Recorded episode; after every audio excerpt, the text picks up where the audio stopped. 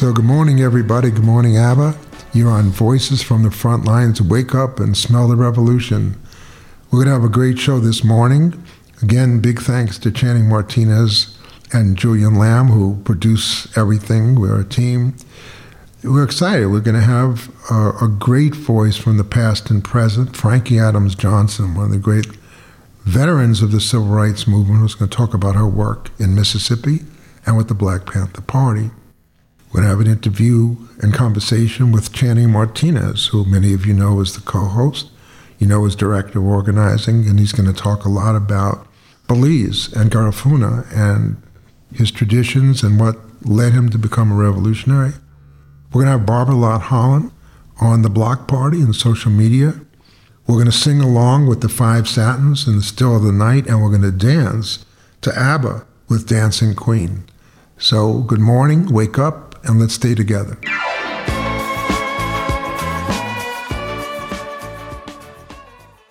So, everybody, it's Eric Mann. Welcome back to Voices from the Front Lines Wake Up and Smell the Revolution, the morning show, 8 a.m., every Tuesday. We have an amazing gift for you.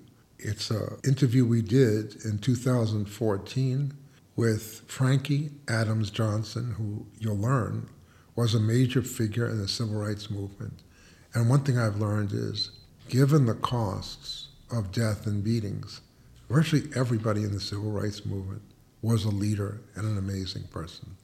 But this is a lot about black women's leadership. It's a lot about Mississippi. And it's a lot about asking you out there to listen to every word she says because it's a tutorial on so many questions about women's leadership the greatness of the Student Nonviolent Coordinating Committee, the greatness of the Mississippi Freedom Democratic Party, the significance of the murder of Emmett Till, the significance of the murder of Medgar Evers, with whom she worked very closely, and the significance of the revolutionary journey, which I'm still on, and so is she.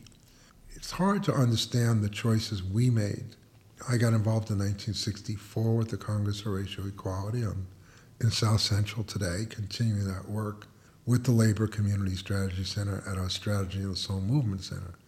I am shaped by those histories, and I'm shaped by the great leaders George Wiley, Herb Callender, Joyce Ware at CORE, Bob Moses, the great Fannie Lou Hamer, who was lucky enough to give us a teaching in Newark. So many great people, James Forman. And let's listen to Frankie Adams Johnson.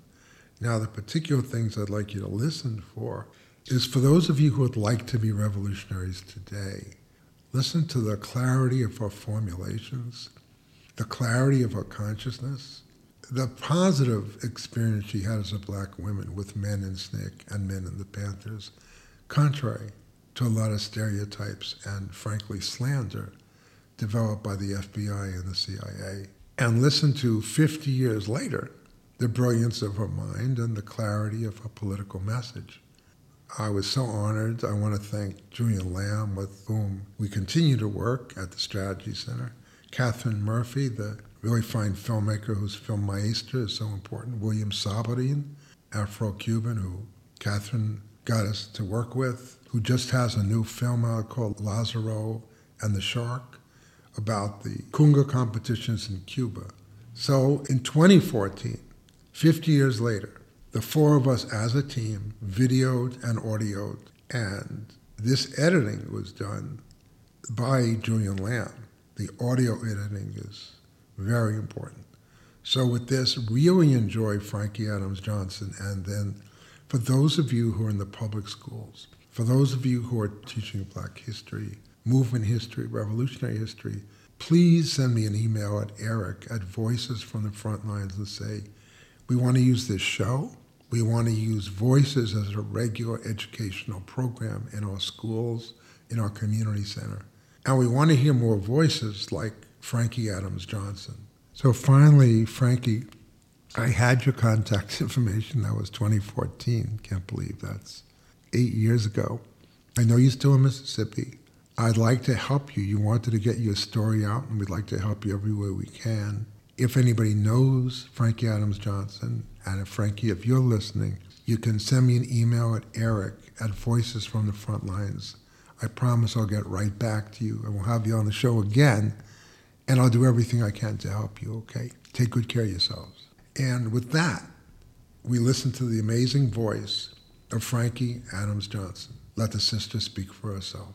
We're here in Jackson, Mississippi for the 50th anniversary of Freedom Summer, Mississippi Summer. And today, the guest is Frankie Adams Johnson, also known as Malika, or she says Mississippi Frankie and New York Malika. So maybe we'll start the conversation there. Why do you use that?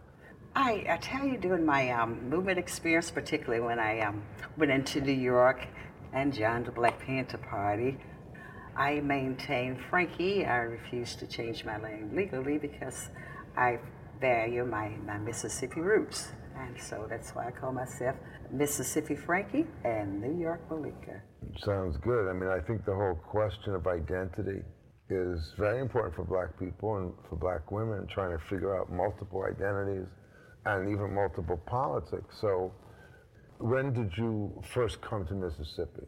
I was born and raised here in Mississippi in a little very small town right up the road, a piece about nine miles from here. And I was born in a little small town called Pocahontas, Mississippi.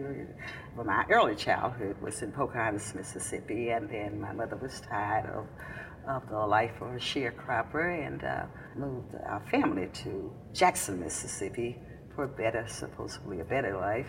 And uh, so it was here in Jackson that I became conscious of movement, of activities that was going on in the state of Mississippi. And uh, year prior to 1964, I was a student at one of the three black high schools here in Jackson, Mississippi. And during that time, and in 1963, there were a lot, a lot going on here in Mississippi. And one of the incidents that really got me involved as a part of the high school walkout, Tougaloo College students did a sit-in at the Woolworth Counter, and the high school students, in response to the brutality and uh, all of the brutality they experienced during that sit-out, the high school students, we organized and worked out of each one of the respective high schools, mine being uh, Brinkley Junior uh, High School. Well, one of the things you just described, starting with the brutality of uh, sharecropping work, that the semi-slavery of the South in the 1960s, the Jim Crow system, was very brutal economically as well as politically. Did you experience a great deal of the perception of white terrorism? It's really interesting I grew up in such a system that most of the time we were very separated and I rarely saw, saw white people, but I learned mostly about the brutality and the cruelty of white folks. I, I often refer to the world that I grew up in. It was the white side and they were the black side. And so our parents were very, very protective. And first, uh, I knew up front and the fear of what it meant for us as children were doing the murder of Emmett Till. Our parents were very, very concerned and very scared for their children. And so we were very, very protected as a young person. And most of the brutality that I know is from hearing my parents my family members talk about what it meant to be a sharecropper, how difficult that life was, and the brutality of, of, of what even our parents experienced being domestic workers. Well, it's interesting. One of the reasons I hate Franklin Delano Roosevelt is because I think he was a really big racist, and he passed the National Relations Board, right, which protected workers, except for two types of workers agricultural workers and domestic workers. Yes. And those were both black people's jobs at the time. So that was were not only jobs. Those are only jobs. So that, and the white South knew that. So the white South wanted to protect white workers and excluded us. So it was just interesting about how your mother left sharecropping to go for a quote better life and doing domestic work. But that better life uh, that, that she came into, was Jackson was, was still domestic work. So walking out for a black person in Mississippi, doing anything must have involved understanding there could be severe consequences. It very much Right. did. That no one would think, "Let- oh, let's just walk out. Did the students understand, well, if we walk out, there may be consequences, or were you too young? and- that, that that even crossed our minds. The consequences, even uh, when we walked out of the high school, we knew why we were walking out, and that students from the college had been brutalized at the Woolworth County. Was one of the most bloody uh, uh, sit-ins here in Mississippi. And we knew that, and I know I, as a young person, it just never crossed my mind. We were arrested and put in garbage trucks, whatever vehicles, if you know, there were not enough paddy wagons to hold all of the students. So that experience, awakening that, that yes, the, the brutality was very, very real. And the place that we were housed, it was the uh, state fairground and that is the place where we were housed, was where the livestock was kept. Uh, uh, Medgar Evers often referred to it as a concentration camp, and uh, so we lacked that experience too, being locked down in a concentration camp. I am shocked at how influential Medgar Evers was. Very You know, I knew he was famous. I knew he had been assassinated. I understood he was head of the state NAACP. But the number of people, actual people, who were saying Medgar Evers drove me here, Medgar Evers taught me this. Uh, Medgar Evers was our Mississippi hero. There was Martin Luther King, but Medgar Evers was my first movement hero. One of the things that Medgar Evers was really very strong about was reaching out to younger people such as that and encouraging us and talking to us about our responsibility and our civic duty is to do something to make a difference. As a matter of fact, when we talk about brutality, I think the danger of what it meant to be involved in this movement was my awakening with the uh, assassination of Medgar Evers. As a matter of fact, I was with Medgar Evers for about 15 minutes before that, that assassination because one of the things that he did after each mass meeting was to make sure, since he involved us in, in movement uh, activities, that he also was very protective and very concerned about our well-being and very concerned about our safety. And that night that he was assassinated, he actually had offered to bring me home. hmm But someone else brought me home that lived near to where I was. But uh, it was really interesting, and I often wonder what would have happened if he had driven me home. But it, it was kind of a turning point for, for me in terms of the nonviolent peace. I did not attend, many of us didn't attend his, his funeral because when they assassinated him, we took to the street and I was actually incarcerated. And on that uh, march where I was incarcerated, there was my first experience of personally experiencing the, the brutality. I was hit across my back uh, very brutally by a police officer, and it actually brought to question a lot for me of whether I really was nonviolent, the nonviolent concept of being hit across my back. And uh, white racist police here in Jackson was the first man that had ever hit me. I was not hit by a father, uh, you know. So I reacted. I'm very grateful and thank God that there were other people on the paddy wagon, and, and uh, because my first reaction was to, to hit back, and the man did cock his rifle, and I could have gotten shot down there. You know. Thank you, Frankie, for telling me a lot of these stories. And one thing I was thinking about is that when I was at the SNCC reunion, a lot of women were talking about Jim Forman encouraging them. And now, in this one, I'm hearing a lot of women talking about Medgar Evers encouraging them. Is it fair to say that both Jim Forman and Medgar Evers were really consciously trying to build women's leadership? This is a very churchy issue because this movement is pretty much a male-dominated movement. It Right. has been a pretty much male-dominated uh, movement, and Medgar Evers probably was more sensitive to, to women. I did not know Jim Forman that well, so I would say that with Medgar Evers, Medgar Evers encouraged hmm The Jackson Youth Movement, we're headed up by females. Uh, there was a woman that was here at Tougaloo College. Where she was a part of the Woolworth sit- sit-in. Uh, Pearlena Lewis. Pearlena Lewis actually headed up the Jackson branch of, the youth movement, and she was very influential in bringing people like myself that we were here in, in Mississippi. And so she was a member of the neighborhood that I lived in. And so I would say that Medgar Evers, you have Joyce and Dorie Ladner, who, who was also mentored by Medgar Evers. All those women played leadership role here in Jackson. So, what brought you to SNCC? being a student here at Tougaloo, I was um, moved by the movement in, in, in 63. So when I got here on this campus as a pre-freshman, the movement was here. It was the hotbed of the movement. And so I actually was not a field secretary of SNCC. I was a, what is called a SNCC worker. And so we were all considered ourselves freedoms that we were fighting for freedom. We were freedom fighters, and so organizational difference, uh, the different organizations we all were working, particularly while Medgar was alive, all of the organizations pretty much worked together. And I tell you, when I got here on Tougaloo's campus, I became more aware of the number of SNCC people and the number of SNCC people, particularly uh, from out of state. Uh-huh.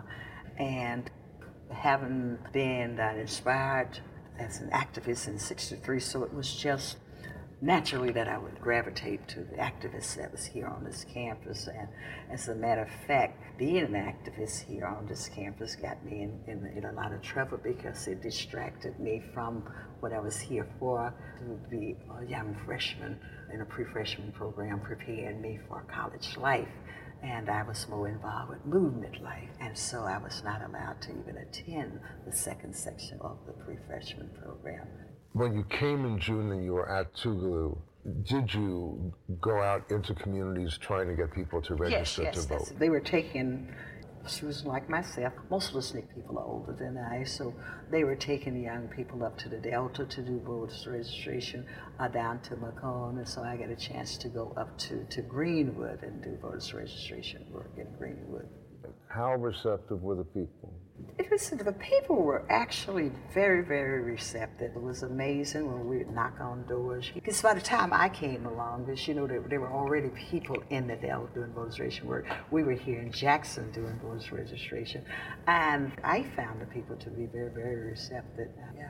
Well, what's interesting is I've, I've been an organizer my whole life, and like when I organized in Newark in the black community, not as many people, when you knocked on the door, were actually interested in getting involved. And one of the things that, that I'm learning about this is that the question of the vote was in some way symbolized like an anti-colonial movement. People had been given the 13th, 14th, and 15th Amendment and was not being enforced. As I'm learning from this, the concept of voting really meant a lot to black people. Is that right? Absolutely, because well, you gotta understand that it was so difficult for black people to vote here, and from how difficult the test was and, and the threat of voting. You know, people could lose their lives for voting. People could get kicked off the farm for voting. And Vernon Dahmer was a prime example of, of the brutality she experienced for, for attempting to vote. So I think once that people, I say safely that by um, 1964, there was less fear because of, of the massive organizing to get people registered and that people were, time I came along and so I got into the Delta, I found that people were much more receptive, uh, much more receptive than it was when Fannie Lou Hamer came along, which you can probably tell a different story. And then it also depends on where you were because Anne Moody in her book talks about how fearful people were. So see, you got different parts, you know, depends on what part of town and how brutal. So you see, there was brutality. Mississippi is known as the brutality state, but then you have some counties and some areas of Mississippi where it might be less violent. So uh, a person like Anne Moody, so she talks about how it was in her town, how even if you were involved in that she had gotten involved in the movement and, and, and how, how folks felt that that was a threat and, and that she was endangering the life of the people in that town. Now, right here in Jackson, I found it to be that people were not as receptive. Well, we're going to hop ahead now. After the Mississippi Freedom Democratic sellout by the Democratic Party, I was in the Congress of Racial Equality at the time. Mm-hmm a lot of people drew some very revolutionary conclusions by that. Some people felt that they still wanted to go back and try to make the Democratic Party work. But Stokely went on to build the Black Panther Party in Lowndes County with right, John right. with John Hulett. How did you end up in the Black Panther Party?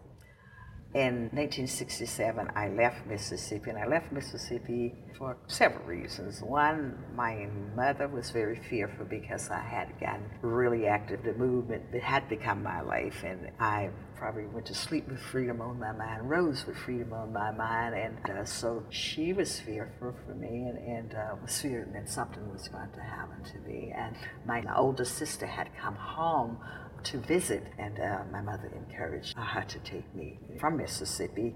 And once I arrived in New York, as I say, movement had become part of my life, and I went into White Plains, New York, and as a young person in my head, I just thought movement activities was going on all, all over the country. And so um, I started inquiring about, well, where's the movement? I asked my sister, Right. where's the movement? And so she did introduce me to a culture nationalist group, and so I spent some time with them, but no direct action. And I was looking for direct action. On one of those trips into the city, I saw these young men on the street doing the kind of kind of stuff that I was used to do, and you know, working among the community people. And I inquired about, well, who are they? Uh, Black Panthers. And so I, well, I want to be a part of that, you know. And I inquired about how to form a Black Panther party up in, in the White Plains, New York. So that Sunday, uh, they said they would send some young men out to talk to us about how my sister and I, how to start a branch of the Black Panther Party. And so, actually, my sister and I started the first branch of the Black Panther Party in White Plains, New York. And, so I became a full-fledged Black Panther. And contrary, you know, the, the media has made it seem like Black Panther Party was about gun-toting revolutionaries and killing cops, and so that's mostly what people know about the Black Panther Party. But what I liked about the Black Panther Party is that we were utilizing the same skills in terms of community organizing that I had learned from my involvement with SNCC and my organizing skills here. So um, I became really good at what I was doing in White Plains, and then uh, the leadership transferred me into Brooklyn, New York, and one of the really rough parts of New York City, Brownsville, Yes. New York. So one of the one of the biggest ghettos there, and one of the roughest communities. I just wanted to say one thing, Frankie, that there's such a terrible rewriting of history, destruction of revolutionary history. One of the things that people don't understand is how popular the Black Panther Party was. They sold 250,000 copies of the Black Panther Party in a week. They had chapters all over the place. And they had many, many supporters on the college campuses when Huey Newton was speaking, when Eldridge Cleaver was speaking, when Kathleen Cleaver was speaking, there'd be 500 people, thousands of people. Now they make it look like a small group of oh, people marching around, you know, with, with the berets, and as they say, the black community didn't like the Panthers, you know. Oh, the black people loved the Panthers. The college students were the major force in, in, in terms of helping us run the, the programs. Our breakfast program, early in the morning, they would get up and they would come to the office, you know, seeking work. And so I organized in Brooklyn. Definitely, and we, you know, had what we call political education classes, you know, that students would come to our office for political education class.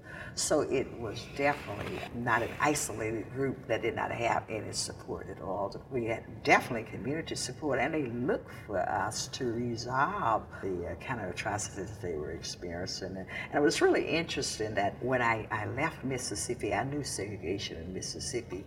I left White Plains and went to Brooklyn, Brooklyn, New York. And that experience there, what I experienced in New York, particularly in Brooklyn, it was a rude awakening for me because I thought that things were really bad here in uh, Mississippi.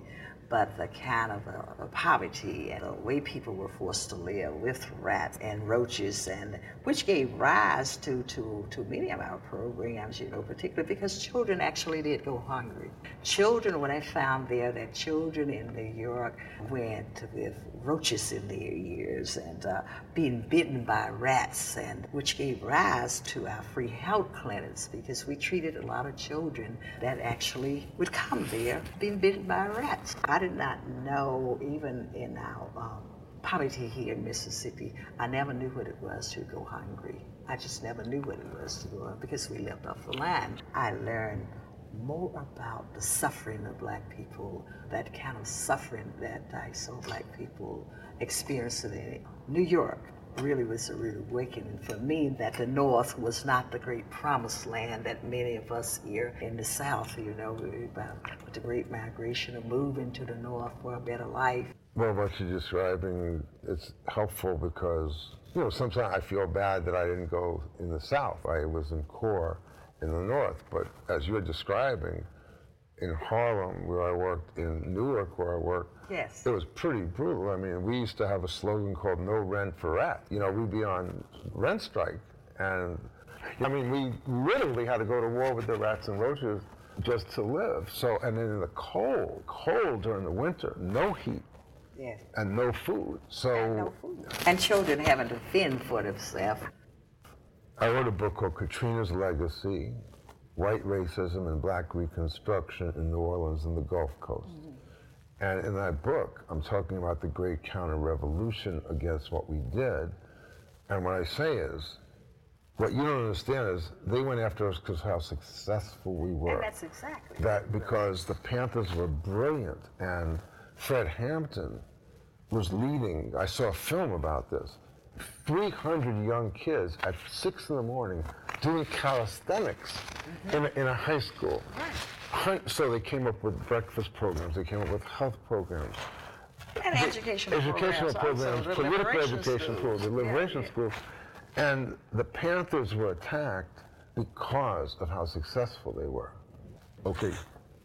So, what would you say, in a very short summary, drove you to seek the most militant, the most dangerous, the most effective, the most challenging forms of organization? Because between SNCC and the Black Panthers, you picked two amazing organizations. What inside of you do you think made you make that choice? I, I know it is sad they, they, they make that choice. I um, could never come to grips that being hit across my back haunted me. It still does, and, and, and I often, you know, I, that face just stayed in my mind, the face of this redneck cracker hitting me across the back and feeling helpless that there was nothing I could do. And it made me question whether I truly was nonviolent. And I think, you know, the, the killing of Medgar Evers and, and the killing of Martin Luther King.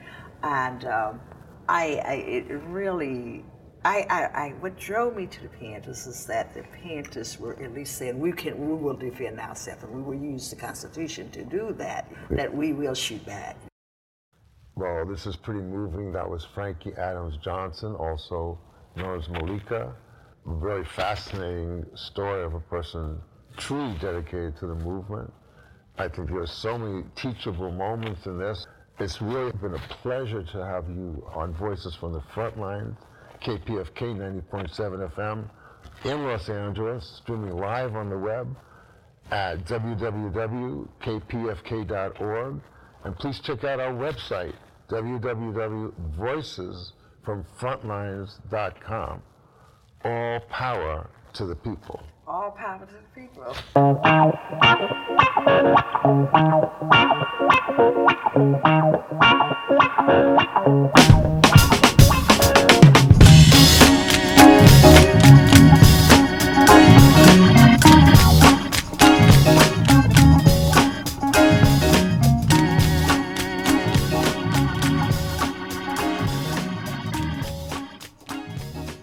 This is Eric Mann, the host of Voices from the Front Lines. Wake up and smell the revolution. I want to thank Tammy Cardona Zambis for coming up with that subtitle. Voices from the Front Lines on KPFK 90.7 FM in Los Angeles is what we call movement driven radio. The voices from the front lines back in the day would be Malcolm X and Martin Luther King, and we'll have them on in terms of audio. Fannie Lou Hamer. But also, because I was an organizer with the Student Nonviolent Coordinating Committee as an ally, with the Congress of Racial Equality as a field secretary, with the Newark Community Union Project as a community organizer, as Students for Democratic Society as a regional director, but still organizing on the campuses there are just great people out there on the front lines. So we're going to have a lot of great guests. Five of my favorite guests from the front lines are Channing Martinez, with whom I work very closely. He's director of organizing at the Strategy Center. Barbara Lott Holland, the associate director, who I've worked with for 25 or more years. You heard Emily Zamora, our lead student organizer. Akuna Uka, who's our lead volunteer. It's important to understand that all of us came through the Strategy Center as volunteers before we went on staff. So those five voices are going to be the voices from the front lines, especially the four of them, because they're out there leading struggles, as am I actually. So the point is, one of my favorite voices from the front lines is that of Channing Martinez. I, I better like it because we talk four or five hours a day. So uh, I want to give some introduction a little about Channing that's beyond the normal things. Channing is young, gifted, and black. Channing ran for city council and did great in the 10th district, as we keep saying, 5% of the total vote, 10% of the black vote. Ran on a really great platform of no police in the schools and cut the police by 50%. It was counter hegemonic organizing. He's also an excellent administrator, and it's important for the, those of you out there you can march, you can protest, but who's going to take out the garbage and who's going to sweep the floor and who's going to make sure that the bills are paid and who's going to make sure the lights are on or the lights are off and if something's broken, who's going to fix it?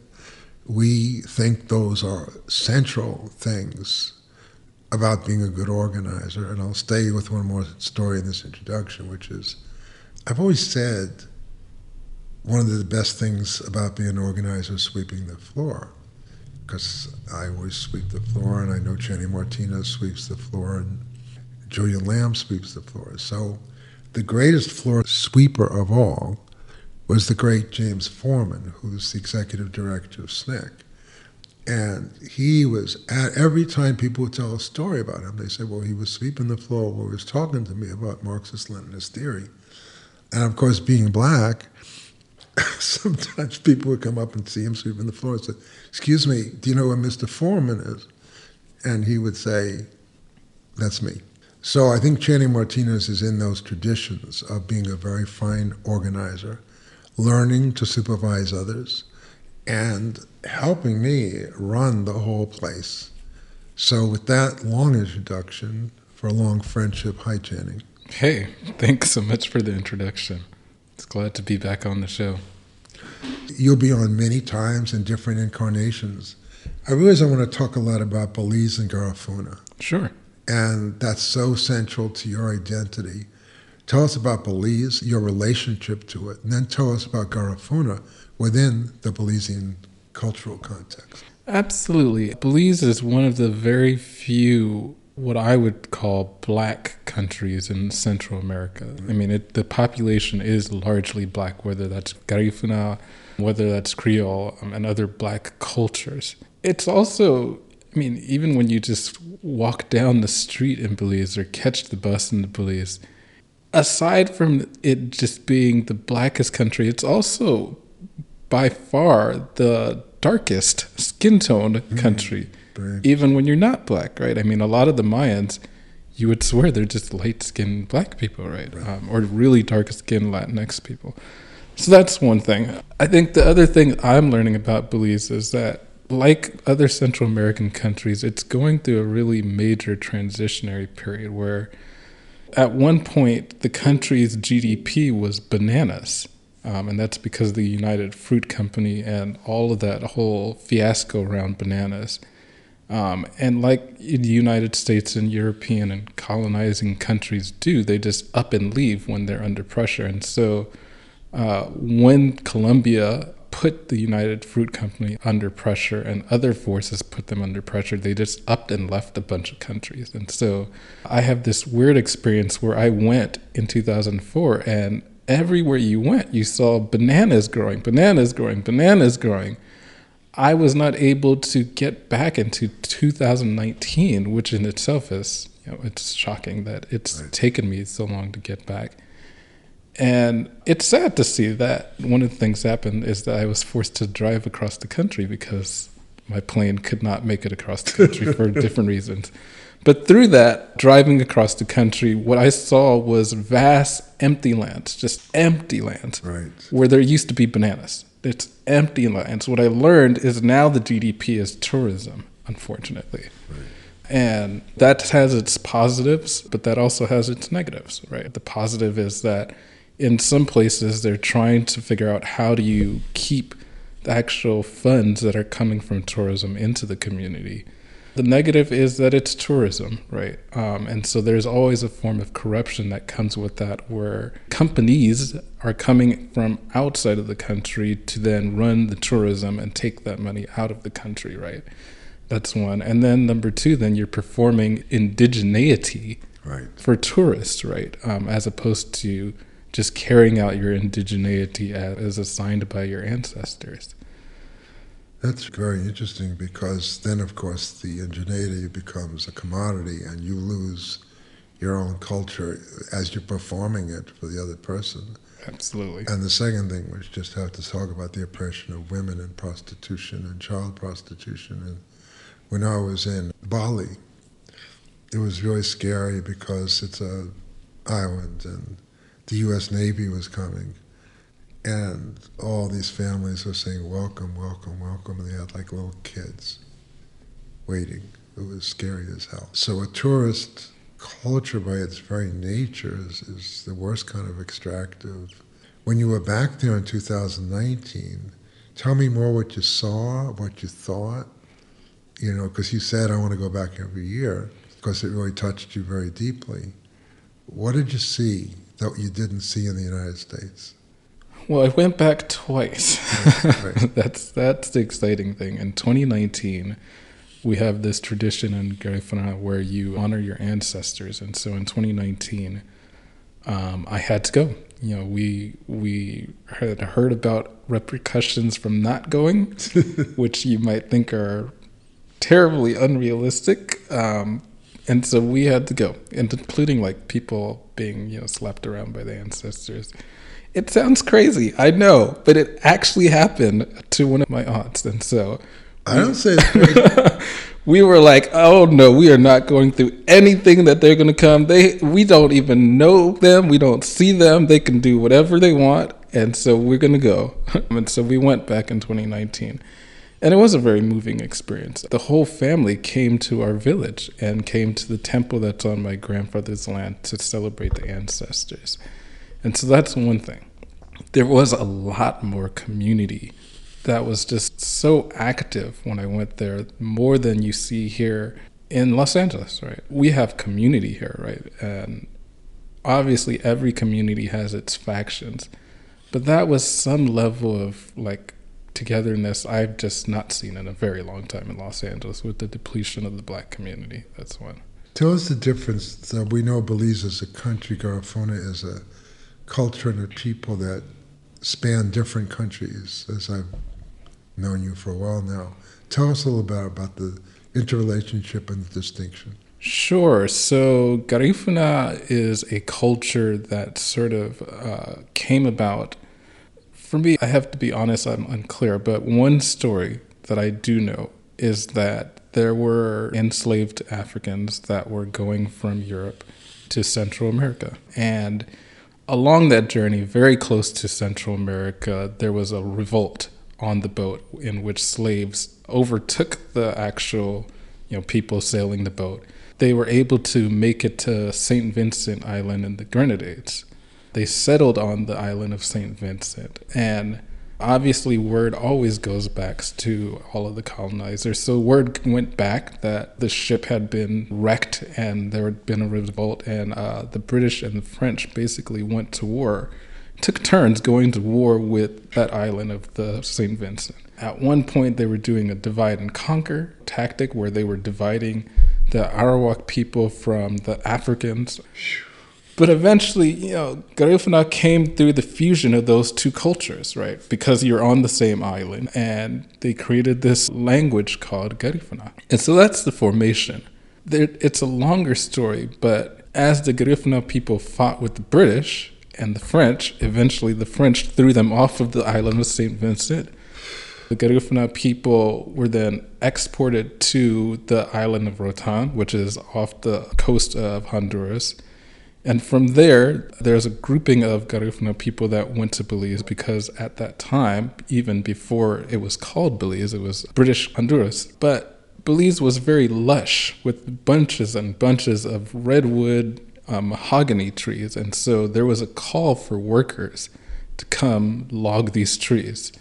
And so a bunch of Garifuna people um, moved to Belize, migrated to Belize, and uh, stayed there. Um, and we've been there ever since. It's a great story, and each time you're getting clearer on it as you're studying your own people's culture, you know, I mean, that's just a great story. I mean, the question of, of course, then being brought in to do extractive labor and tear down trees. And it's a miracle that any third world culture survives. You know, the uh, French destroyed the Haitian Revolution after the Haitians, the great punishment of anybody who rebels, you know. So now you're in South Central Los Angeles, and we'll sort of tie up this part of the conversation. So now you're running for city council, and you say, well, great, I'm from Belize, and I'm from um, Garifuna, and everybody's going to support my revolution. And how did it go? uh, that's a great question. I mean, I think a lot of people were really excited.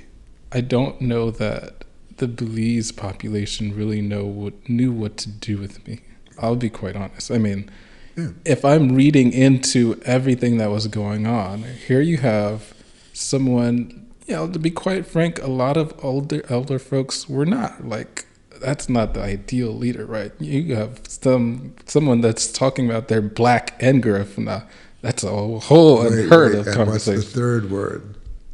And oh yeah, I'm getting there. I'm, I'm getting. Sorry. I'm sorry. Here you have someone that's talking about their black anger. Now that's you know that's a whole controversy in itself. And then, if that's not enough, then he has to be with liking men and being gay and queer. And I haven't even began to dive into the concept of that and how that really feels in the community. But I know enough to be like a lot of people in the Garifuna community are either frankly just not wanting to talk publicly about it or just outright homophobic, right? And it's no coincidence that that's still criminalized in Belize today, right? Really? And so I went in thinking that there's going to be all this excitement and I did find some excitement among key leaders. Right. But the masses of folks did not come out like they would. Like if you said there was an Asiatic concert, hundreds of thousands of people would go. If you said there's a Aurelio Martinez concert, thousands of people, not even just Garifuna, not even just Belize, people from around the world would be pouring out.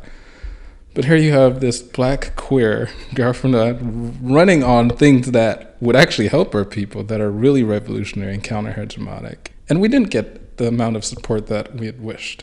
Well, you know, my theory of all this and our theory on this is uh, set the edge, split the room, and move the room to you. That's right. Yeah. And what we mean by that is there's no subculture right now that's revolutionary. That's Everybody right. who's working in whatever culture they're in will tell you as an organizer, what the hell? What are people thinking now? Because at a different point in history, you would have gotten a very different response. Right. So what's great about what you're doing is you can't change anything if you don't shake it and bang it and and say right. hello. I'm your favorite queer, black, Garifuna revolutionary, and they're going what? But I was there, you know, I was there with your beautiful family, and you were respected. You were respected, Channing. I mean, but nodding and saying, cool, yeah. cool, cool. Sure. And then, you know, we went around, ate the food, and talked, you know, that's what organizers do. They're looking at you sort of like with this, pretty good. I thought they were looking at like, I don't know, I'm not going to probably vote for him yet, but he sure got a lot of guts. And and the conversation starts. You know, right. that's what people don't understand. Is that whether it's Emily talking to students, or you or Barbara, people have never heard it. You know, when Malcolm X, Malcolm was not popular when he started. He was, are you kidding? He scared the hell out of everybody, but he moved the room to him. That's right. That's right. And that's what you're doing, and I think you're doing a great job. Thank you. You really are very respected member of the community, and we have plans to build more Belizean support for the Strategy Center and come out to our block party on Saturday, December 17th from 12 to 4 at 3546 Martin Luther King. It's called Strategy and Soul Movement Center. Go to the corner and King and Crenshaw and stop, please, at the light. And you'll look up and you'll see a beautiful billboard of the five of us. And it says, Join the Bus Riders Union. 50% of all new jobs must go to black applicants. Stop U.S. attacks on Africa and the Third World. Nobody talks like that. And it says Strategy and Soul Movement Center. Join us. And we've been getting people calling in. So if you'd like to get to know more of the Voices from the Front Lines people, we will all be there that Saturday. There'll be programs for the children, there'll be karaoke. We hope there'll be really good food from Earl's on Crenshaw, dollar hot dogs, dollar fries, pretty much dollar everything. And you. And we need you to come out and bring your family and support the Strategy Center, and there'll be a Voices from the Front Lines table as well. So, Channing, you and I know each other so well, but that was the best I heard that story. Oh, thanks. Really, you know, it's like you, you just keep deepening the same reality and we understand it better every time. Absolutely, through study, yeah. Through studies. So, if this is your first or second show of the new Voices from the Front Lines, uh, Wake Up and Smell the Revolution show, I think you can see that we're trying to do very different kind of interviews and conversations and music and dance and we really want you to be part of this. And now I'm going to talk about raising money for KPFK and raising money for voices. So I'm going to, as my friend Junius Williams says, everything is political. So let me talk politics to you about money.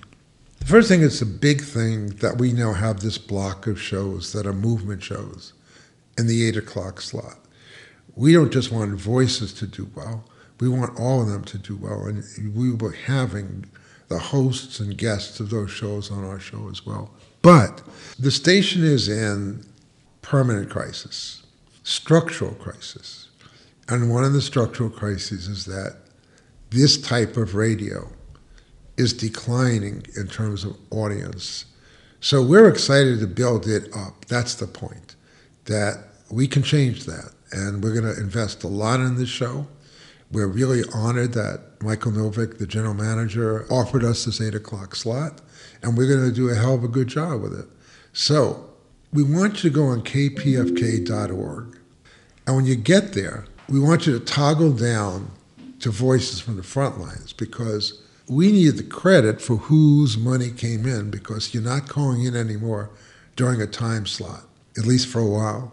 So give us a holiday present. We've been asking people to contribute to the Strategy Center, but right now we're focusing a lot on contributing to KPFK. So if you're a Voices from the Front Lines listener, first time or last time or many times, go on kpfk.org and make a generous contribution for the holidays. And I want to be able to tell Michael and the other staff and the other hosts that we killed it, you know, that our listeners really care and our listeners really contribute. And I'm going to talk about it every week because every week the lights have to go on and the rent has to be paid. Channing and I invest our own time, unpaid host, you could say, and we invest a lot of the strategy center's time. And we also will invest some of our own money. So, kpfk.org. In a couple weeks, we'll go back to the famous 818 985 5735, but not today. So kick off the new Voices from the Front Lines, wake up and smell the revolution. Go on KPFK and make the most generous contribution that you can.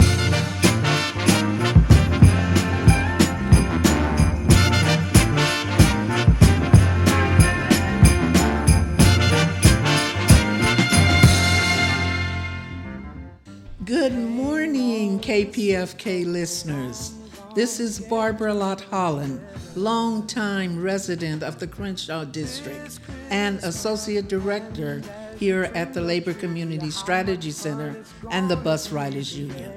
It is with joy and much excitement that I come to you this morning to invite you to the Strategy and Soul Movement Center's Holiday Block Party. When? Glad you asked. Saturday, December 17th from noon to 4 p.m. on the corner of King and Crenshaw, 3546 West Martin Luther King Boulevard. We will be celebrating the Strategy Center's 33rd birthday. We will also be celebrating our first larger than life billboard. We will also be celebrating the fight to stop the anti black MTA policies. We will have food from Earl's Grill on Crenshaw. We will have activities for the children, young and old. We will have a live DJ and karaoke.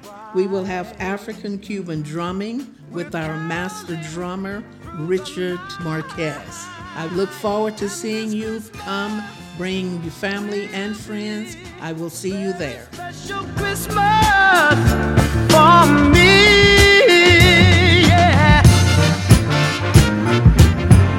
A hand, a hand now. So, hi, Voices listeners. This is the next segment of the show. It's called Sing Along, and this time we're going to sing along with the Five Satins. During the 1950s, when rhythm and blues was really started, this was obviously one of the great songs of all time in 1956. So, for all of us who were alive in 1956, let alone teenagers, let's sing along with In the Still of the Night by the Five Satins.